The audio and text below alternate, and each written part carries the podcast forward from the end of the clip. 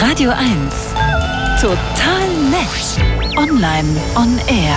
Ja, da ist die ganze Zeit viel los online.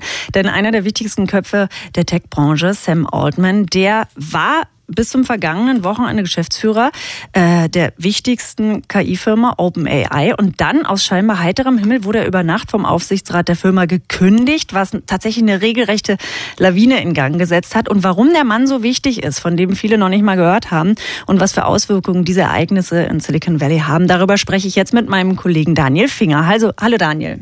Guten Tag, Katrin. Für alle, die den nicht kennen, wer ist denn Sam Altman?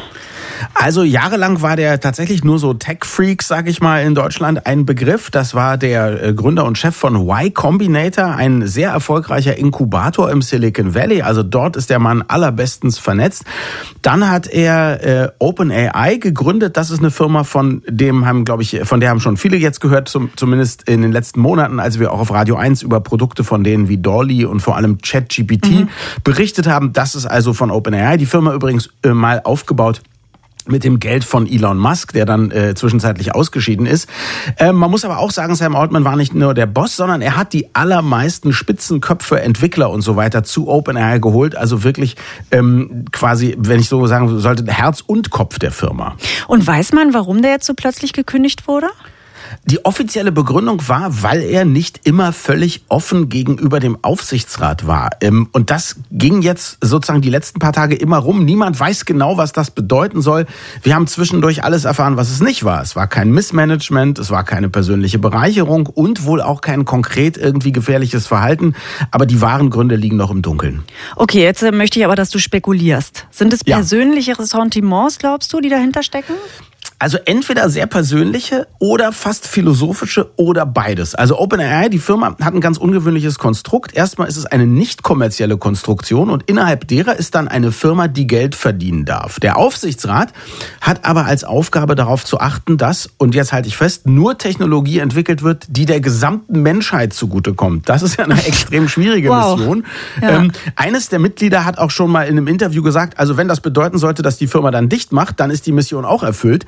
Also logisch ist es, weil dann entsteht ja nichts, was irgendwie schädlich sein kann. Aber ich kann mir tatsächlich vorstellen, dass an dieser Stelle der Kern des Konflikts lag. Und viele waren ja auch mit der Kündigung extrem unglücklich, ne?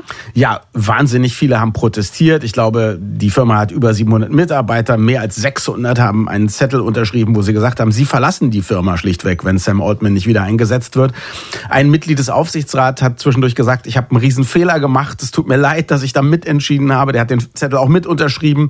Investoren Investoren, jetzige oder umworbene, die wollten nichts damit zu tun haben. Microsoft, der größte Investor, äh, dem, denen gehören 49 Prozent der Firma, die waren auch geschockt. Die haben eine Minute vor der Entlassung erfahren, bevor es dann Sam Altman gesagt wurde.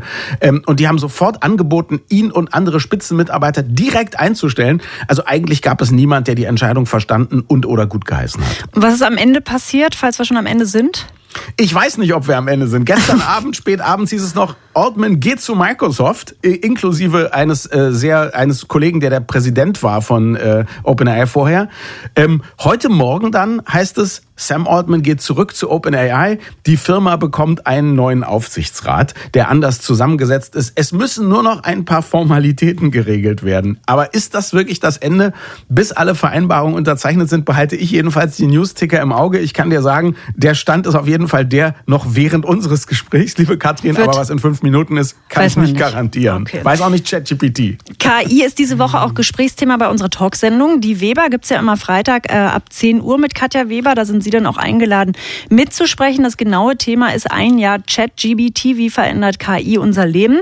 Und wenn Sie da jetzt schon Geschichten oder Meinungen zu haben, sprechen Sie gerne auf unseren Anrufbeantworter. 0331 70 99 555 ist die Telefonnummer. Vielen Dank, Daniel.